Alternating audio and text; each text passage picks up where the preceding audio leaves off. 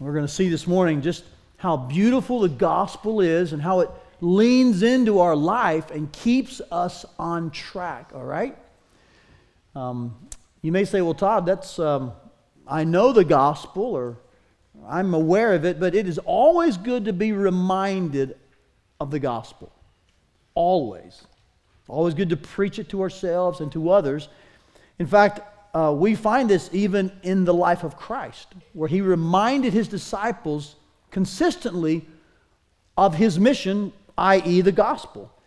And the third of those reminders is in Mark chapter ten. You might could say this, it's kind of like the same song, third verse to those guys, you know what I'm saying? Uh, they've heard it before, and they'll hear it again, and they'll keep preaching it once he uh, is resurrected and ascends, but they're just now kind of getting their hands around it and understanding it. And so he's consistently reminded them of his mission. We find the third of those in Mark ten, like I said, so take your Bibles. Locate Mark chapter ten this morning. We're going to begin in verse thirty-two. To get you up to speed to, to verse thirty-two, remember, he's been focusing on his disciples primarily. The crowds are still around. They're still in his view to some degree, but he's really, his face is set towards Jerusalem. And so he wants to make sure his closest followers know what's coming and are able to continue that mission once he leaves. And so his mind is actually more focused on his, on his cadre than the crowds will say. And that's kind of where we pick this up. He's reminding them yet again of why he's headed to Jerusalem. As I said, this is the third time, Mark ten thirty-two. The first one was in Acts, excuse me, Mark eight thirty-one, and the second one's in Mark nine thirty-one. So kind of a good way to remember these three reminders: eight thirty-one, nine thirty-one, and then ten about thirty-three. But each time it's Christ giving more and more details about what he's going to do in Jerusalem. Here's the third of these reminders. It begins in verse thirty-two. I'll read, you follow with me. And they were on the road going up to Jerusalem, and Jesus was walking ahead of them, indicating a, a determined uh, um, set of, of, of, like, his facial expression, his bodily demeanor was all just really set toward Jerusalem. Now, it wasn't uncommon for rabbis to be ahead of their followers in that day, but I think the next phrase tells us more about why in this moment he seemed to be extremely determined. Unstoppable, we may say. It says, they were amazed, and then others who were following were afraid. So there was something visibly different about Christ's focus in these moments. And so taking the twelve, again, he began to tell them what was to happen. Perhaps he noticed that there were some who were amazed, some who were afraid. An explanation would be helpful. So here he gives, for the third time, his reasoning for going to Jerusalem. See, we are going up to Jerusalem, and the Son of Man will be delivered over to the chief priests and the scribes. And they will condemn him to death and deliver him over to the Gentiles, and they will mock him and spit on him and flog him and kill him, and after three days he will rise. We don't know how long of a gap is between thirty-four and thirty-five. I'm assuming it's not very long. It's probably in the same conversation, the same journey. And the sons of thunder, man, they show why they're called that, don't they? Look what they say next. On the heels of this third reminder about his mission, they say, they're the sons of Zebedee, James and John. They're also known as the sons of thunder. They came up to Jesus and said to him, Teacher, we want you to do for us whatever we ask. He said to them, what do you want me to do for you? And I love the way Jesus here is so lovingly compassionate and patient. And so they answered his question in verse thirty-seven. They said to him, grant to us to sit, one at your right hand and one at your left, in your glory. Jesus said to them, you do not know what you are asking. Are you able to drink the cup that I drink, or to be baptized with the baptism with which I am baptized? And the arrogance heightens. They said to him, we are able. And so Jesus then says to them, and he's thinking of a different cup and baptism, by the way, than they're thinking. They're thinking of the cup and baptism that goes with glory. Look back at verse thirty-seven, right? And he's thinking about the cup and baptism that goes with suffering. He says to them, the cup that I drink, you will drink. and with the baptism with which I am baptized, you will be baptized. But to sit at my right hand or my left is not mine to grant, but it is for those for whom it has been prepared. And, and that's not a difficult phrase to explain. We just need to be able to say that even Christ showed submission to his Father's prerogative and omniscience in this appointment. Well, the other ten must have heard this. We're not sure which part of this got them worried, but they knew that James and John were asking for vice president, speaker of the house, secretary of state. They're trying to get the top two seats, right? They're thinking, oh, is the Father going to appoint those? Let's don't miss out on the appointment of cabinet positions. These guys got a head start. So something about this makes them indignant at James and John. Verse forty-one says, and so Jesus, in his loving, compassionate way, calls now all of them together. And he says to them in verse forty-two, you know that those who are considered rulers of the Gentiles lord it over them, and their great ones exercise authority over them. He's indicating that what you're asking for seems to have some kind of Gentile roots or pagan roots in it. Like your motivation isn't completely pure and, and like the Son of Man's. He's saying you're acting more like where you came from than where you are. Verse forty-three, but it shall not be so among you. Will you read that phrase with me? But it shall not be so among you. In other words, disciples, you won't lead like the world leads. The church that I'm going to use you to found, the church about which you'll be the foundation of the, you know, the apostles and prophets, the foundation of the church, you're not going to lead that like the world leads. It's, a, it's an astounding call to church leaders. We don't lead like the world leads. The, the, the world lords it over. He says here that if you want to be great, you must be a servant. Verse forty-four, whoever would be first among you must be slave of all. Do you see the, the, the kind of, uh, I'll use the word digression. In the world's economy, it would be that. You, you end up as a slave when you really want to be the top dog. That's what the world thinks. But in Christ's economy, he says, no, if you want to be great, then you, you, you become a table waiter. That's the word servant in forty-three. You become the, the deacon. And then you must be willing to even be the slave. That's the word doulos, the bond slave. So in God's economy, you're not shooting for the top. You're actually aiming for the posture of lowly humility. Give me the towel. Give me the bucket of water. I'll wash the feet. That's how you're great in God's kingdom. And then verse forty-five is what I say is the peak of this mountain that we're trekking on today. Here's one of the peaks in the book of Mark. And I think what may be the, the two most important words in these fourteen verses. For even, we'll get to it in a minute, but what a beautiful set of words here. For even, I mean, can you imagine being in that crowd and you're wanting the... the seat one and seat two, and then he puts you in your place lovingly and then says, and by the way, if you think this is too much to ask, this is what I've done. I mean, it's a moment of like a mic drop moment. Like, oh, if Jesus did this, who do we think we are? Look at the verse. For even the Son of Man came not to be served, but to serve and to give his life as a ransom for many. Interesting set of verses, fourteen of them, that show us something I think will help us as a church and as individuals kind of get our hands around our own ambition. Because what's happening here is you see the ambition of, of James and John front and center, don't you? And how does Jesus kind of rein in their ambition appropriately? How does he rightly say, guys, it's okay to want to be great, but you got to be You want to be great in the right way, in the right sense of the word. How does he do that?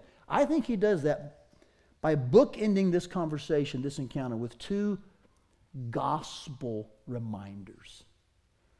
This is the third of them. And here he's saying, guys, you've got to remember the mission we're on. It's not to make sure you're great. It's to make sure that, that we get to Jerusalem, that I die, I give my life as a ransom. That's the mission. And so I find that this is a really good way to kind of picture these fourteen verses. You have the, the disciples' ambition, and yet it's kind of ambushed or sandwiched between two gospel reminders. You can say it like this. They were all about the theology of ruling, and he was more about the theology of suffering. They wanted the crown, but he wanted to make sure that they understood the cross. You kind of follow that? They're, they're, really, they're really thinking about success, and he's making sure they think about serving. And the way he moves them, moves them to think about serving is by sharing the gospel, by ex- uh, showing his own life, which is the gospel personified. So let's take a look at these three um, areas for a moment, can we? Let's take a minute and just kind of look briefly at the ambition of the disciples, because I don't personally think it's all bad in this passage. I want to show you three words that at least give me a sense that there's some There's some real faith in these guys, all right? I mean, they get a bad rap. Can we just admit that? I've probably done that to them at times, give them a bad rap. And there is some arrogance here. There is some presumption, and there's some selfish ambition, but there's also some legitimate ambition and some real faith. Look at verse thirty-seven, the last three words in the E S V.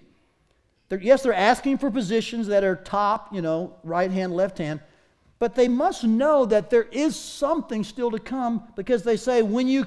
When you come into your glory, in other words, they had faith that what he had said must be true. We believe you are the Messiah. We're depending on you to, to bring the kingdom. When your glory is here, we want to be part of that. Now, admittedly, it's arrogant.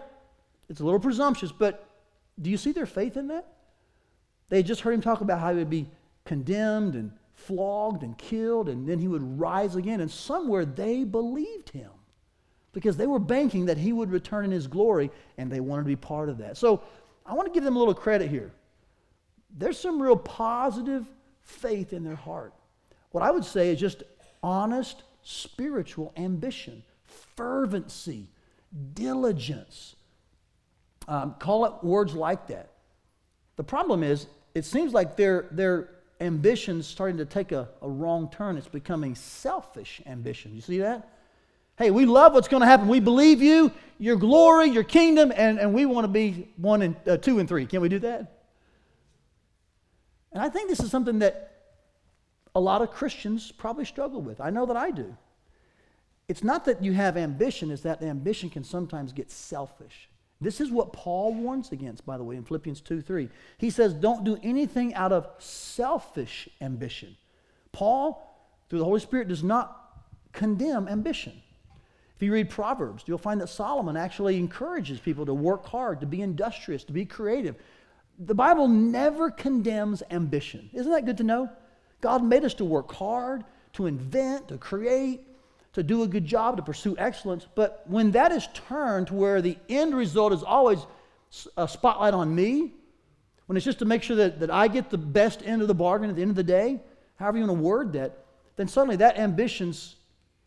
Um, gotten wings, and it's taken off, and it's selfish ambition. This is what happened, I believe, to Diotrephes in Third John, who I believe, if you read the context of that single chapter letter, John seems to describe someone who was very involved in the church and probably a servant of the church, but he he turned his actions to where he, he wanted to make sure the attention was on him, and he ended up with the preeminence. And so John warned that church against Diotrephes and said he loves to have the preeminence. In other words, he was ambitious, and it seemed like it took a detour, and it became selfish ambition. And so what clips the wings of selfish ambition appropriately and necessarily? I think it's the gospel.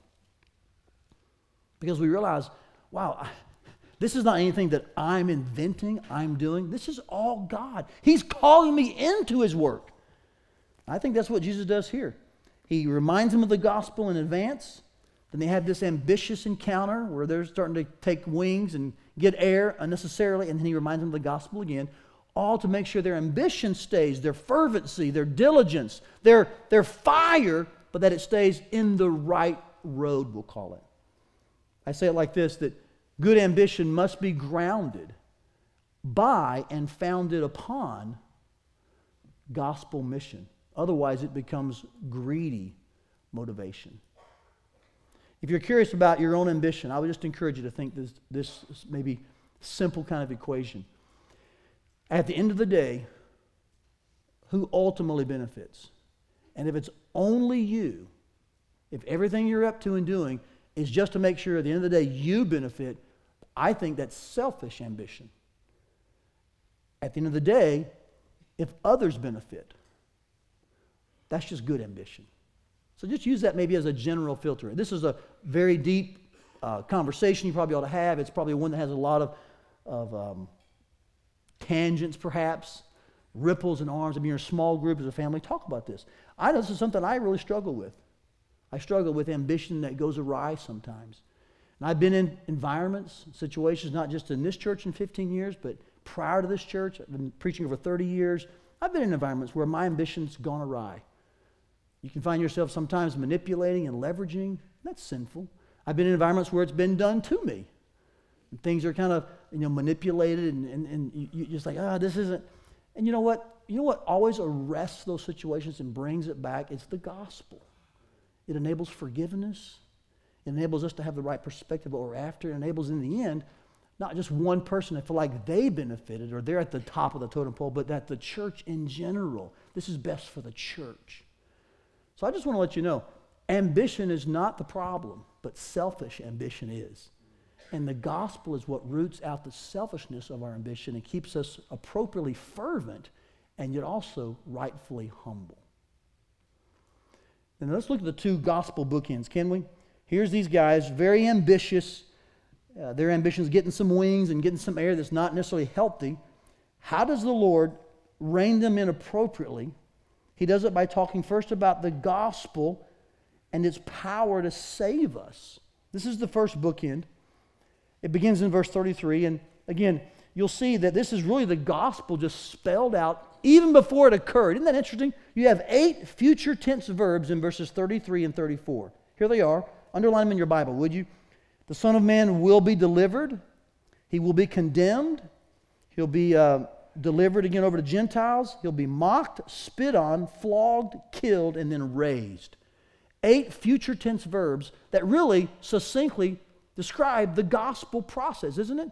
This is the gospel in, in sequential kind of time um, perspective.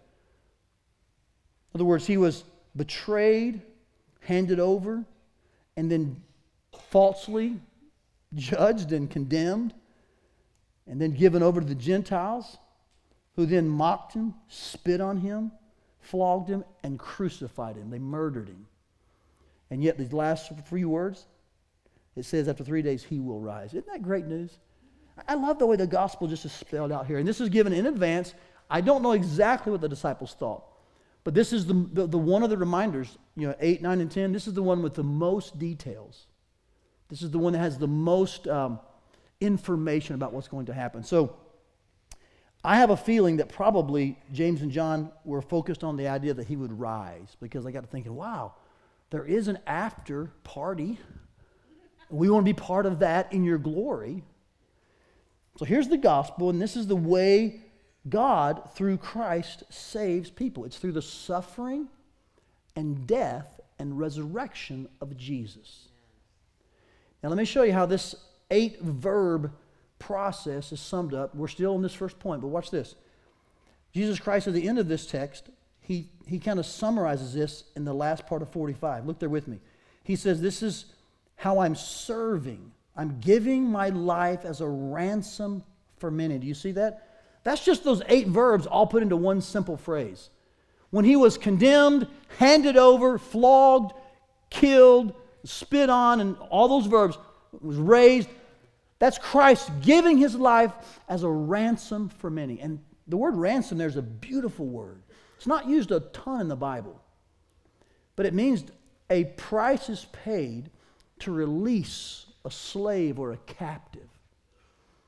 In other words, the, the full amount that's owed is paid by somebody else, and then that person's free. And the Bible here says that Christ gave his life. So all the torture that led to death, that was the price he paid to free the captives, me and you. And the Bible here says that he did this for many. The word for there means instead of, in the place of. So what you have here really is a great theological uh, nugget of substitutionary atonement. Jesus Christ paying the price for the ones who were guilty. He was a ransom instead of many.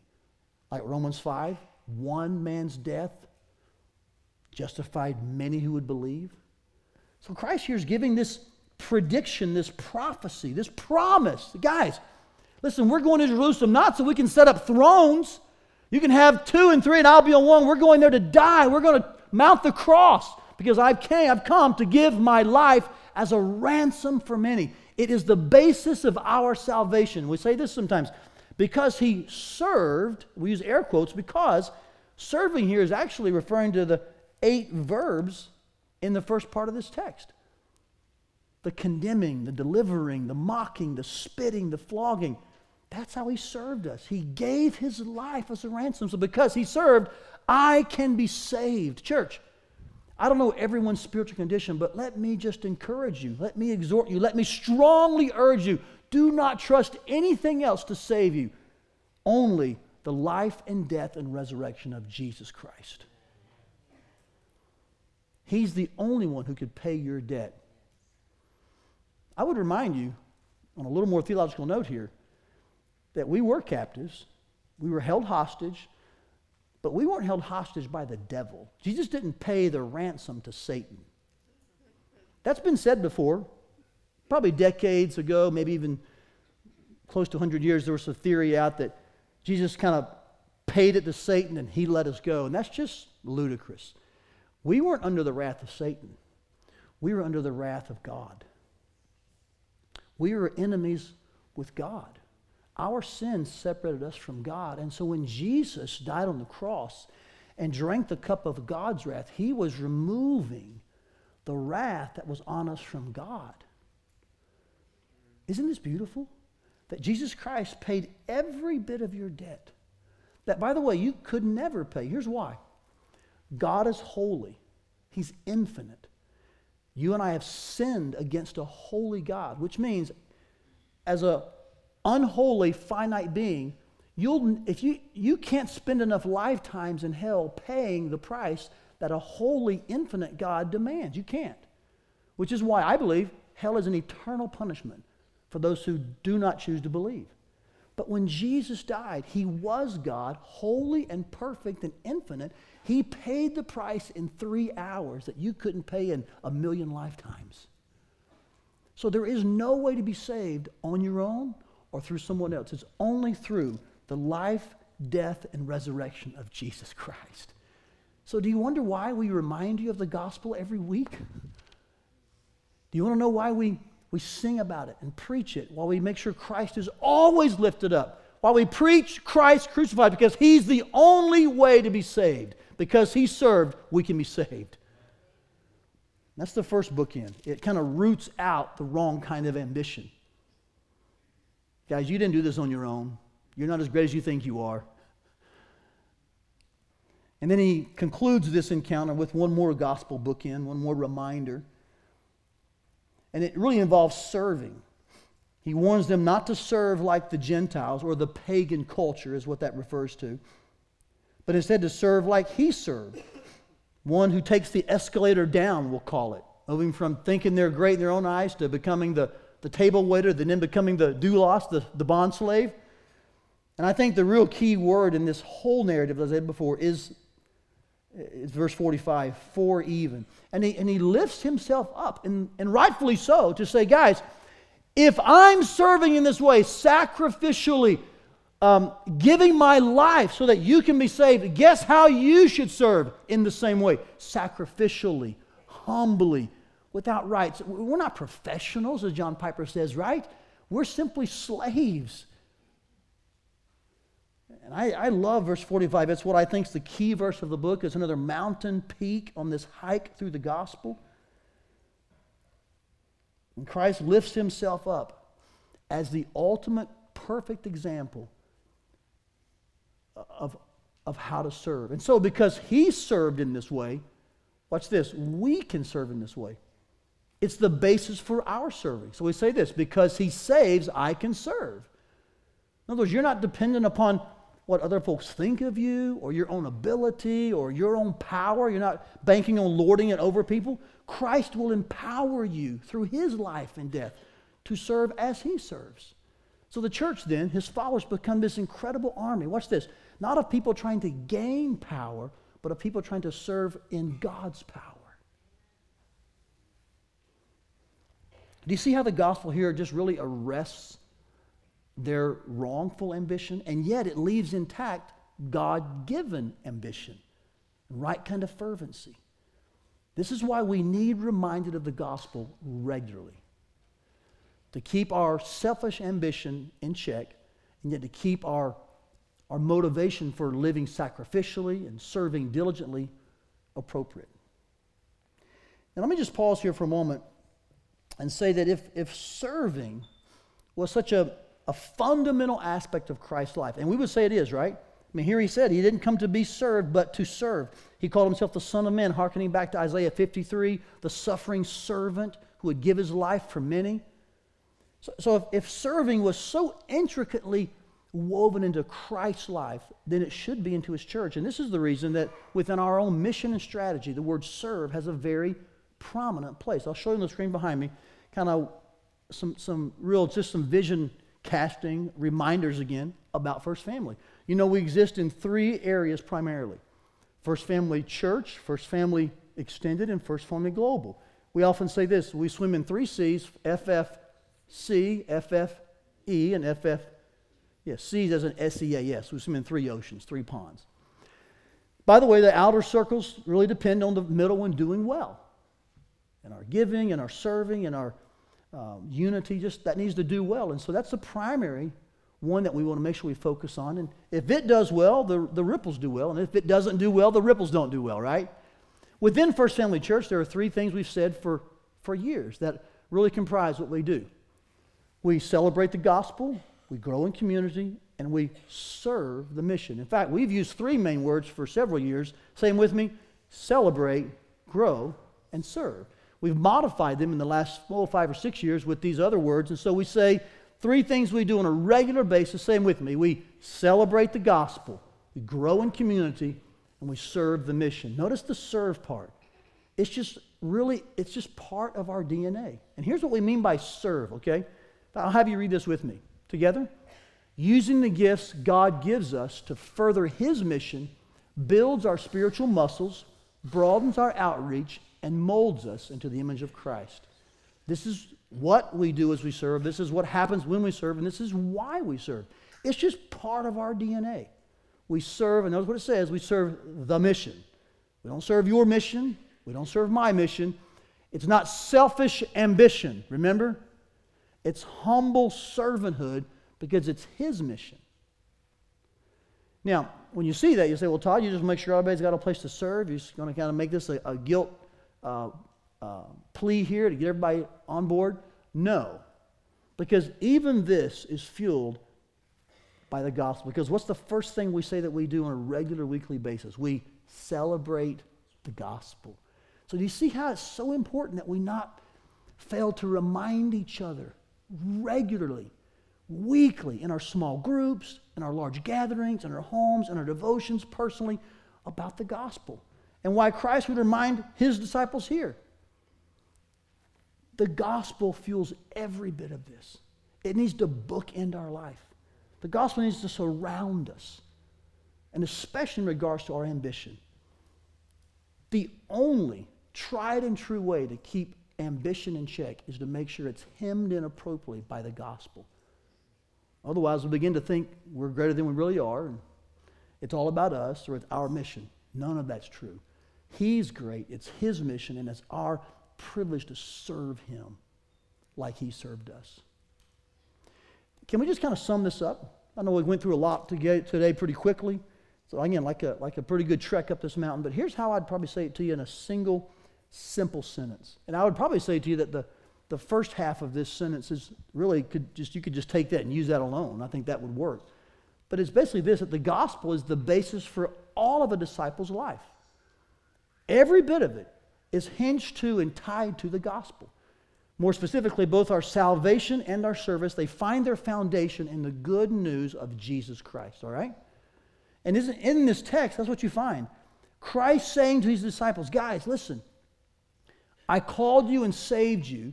I want you to serve me, but you won't find motivation for that or fulfillment for that in your own thinking, in the culture's paradigm. This is a paradox. For you to be great, you've got to be a servant. You've got to be a slave. And so it's changing their thinking. It's flipping it upside down. It's turning the tables. And what's, what makes that happen in someone's life and mine isn't my convincing or your convincing. It's the gospel of Jesus Christ. When we see Christ in all of his priceless beauty, laying down his life for us so that we could be saved. That motivates and fuels and sets everything in its right perspective. So would you read this with me together? Here's our single take-home truth today. The gospel is the basis for all of a disciple's life. Both our salvation and service find their foundation in the good news of Jesus Christ. Now I want to provide you with three next steps that I think will help maybe launch you in living this out. I'll do this briefly. Here's three next steps for you. First of all, always remember whose mission it is. Say it with me. God's. Amen. Isn't that good, church? I mean, we don't come up with, with the mission. He's given it to us. His last words, in fact, should be our first concern, to go and make disciples of all nations. It's mentioned in every gospel. It's mentioned in the book of Acts. Multiplying and discipling is throughout the epistles. But it's even before that. In the Old Testament, God called his people to himself and said, be a light to the other nations. God's heart has always been about bringing others to himself, which is why we say, we'll say it again today, God didn't give his church a mission. God gave his mission a church. It's not your mission. It's not my mission. When that happens, it becomes wrong, selfish ambition. It's God's mission, and we are called into that as his people. So remember whose mission it is, and that helps us maintain the lifestyle and posture of a servant. Number two, serve with God's power, not for human power. And all the people in the room said, what? Ouch. It's hard to live this way, isn't it? And I don't know much about other countries. I've only been out of the country a you know handful of times, I think. But I know in America, it's just hard to swim against the current of, of leadership power, whether it's politically or in business, uh, athletics. I mean, competition is rampant. I don't think it's all bad, but but can I just admit to you, sometimes we find ourselves doing what we do to gain power so that we then can be in the best place for ourselves. Or, or, and the Bible here says that the church's leaders especially, the church, the followers of Christ, are not to rule like the world rules. Are there principles that carry over? Are there things that are common? I'm sure there are. But at its motivation, we don't rule so that at the end of the day, we are better. We lead like servants, so at the end of the day, God is glorified. The church is healthy. So we serve with God's power. And by the way, there is power in serving. There is supernatural power in serving. Let's not tone down what God promises, the Holy Spirit, to those that believe in him, so that, that he can gift them supernaturally as he sees fit for the edification of the body, for the for the evangelism of souls. Let, let's not tone that down. God gives supernatural power. Amen. But it's not so that, that you at the end of the day are seen as the high and mighty one. It's so that God is seen as the only one who can save. That his church is seen as the, the instrument through which in our society there are disciples made over and over again. And so let's serve with God's power, not for human power. And thirdly, let's build on and under the gospel. Now, we normally say, and I think this is true in Christendom in general, build on the gospel. I've heard it said lots that the gospel is our foundation. And I agree with that, but can I just say to you that the gospel is not just the foundation, it's the walls, it's the roof, it's the ceiling. Now, the furniture may be different from culture to culture, even generation to generation. But the walls and the structure and the foundation, the ceiling, it's always the same. It's the gospel of the Lord Jesus Christ. And the church would do well to realize that we should be surrounding ourselves with the good news that Jesus came, he lived, he suffered, died, and was raised. And that right there sets the mission in place. How we serve and what we say, that sets it. So it, it, it's really, we build on it, we live under it, we're surrounded by it, and that's good news because that's our fuel for serving like Jesus did. We see his life, we know his news, and we share that. So church, the gospel's not a springboard on which you dive into oceans or dive into pools or dive into ponds of your own choosing. The gospel's actually the pool that we swim in. And the way to know the gospel and all that it entails is to go deep into it and to think about it, to ponder it, to meditate on it. That's why I say, I think it's very healthy to preach the gospel to yourself on a regular basis, which means you probably ought to develop some succinct ways of saying it to yourself so that when your ambition begins to get off track, begins to get air, little wings, like, man, this is taking off and it's not healthy right now, you can appropriately clip those wings with just saying the gospel to yourself. Here's the four I like to use. God, man, Christ response. God is holy. I'm not. But Christ stood in for me. I want to respond to God based on Christ's work for me, not my work for myself. That's the four I use. Same with, ready? God, man, Christ response. Um, one author I read this week, he says he likes the simple words, Jesus in my place. That's good too. Maybe that's how you want to use those words. Uh, Travis uses one, I think this one he uses sometimes. I must, I can't, Jesus did. That's good too, right? And you may have your own. Here's what I'm saying to you, though, that I think realizing that the gospel should surround you, should develop some ways to always preach to yourself when you sense your ambition getting out of control or that you're wanting to use God for certain things. You find him more useful than beautiful. Man, clip those wings by just rehearsing the gospel to yourself and saying, God, surround me with the truth that were it not for Jesus, his life and death and resurrection, I'd have no hope. And then serve in his power on his mission. In essence, I tend to think it, it, the gospel should, should really be a lot like um, the Batcave. Like, God, where'd you going with this, Todd, right? Remember in the first movie, I think it was called Batman Begins, the young Bruce Wayne stumbles across a well. It's covered over, I think. I think he falls in there. I'm not totally sure. But it's not till years later he comes back, and this actual well is the beginning entrance of this incredible cavern known as what? The Batcave. And have you ever noticed that in the Batman movies, there's like ten thousand of them, in the Batman movies, everything begins in the Batcave, and everything ends in the Batcave. Like when, before the mission starts, he's in the Batcave getting resourced, getting knowledge, information. In other words, that's where it kind of all begins. This is incredibly, you know, teched out place with everything he needs, right? He's sourced completely by the Batcave. And when things are over, he, you know, takes a nice car, drives back into the Batcave. You know, the earth opens, he drives in, and it all ends there. So in other words, there's no Batman without the Batcave. It's all sourced there. Everything starts and ends there. I got to thinking, you know, that, that's the gospel for us. There's a gospel cave where everything starts and everything ends. And we don't serve well at all if we're not starting there and ending there. In fact, we're only sourced out of the gospel cave. It's where everything we need exists.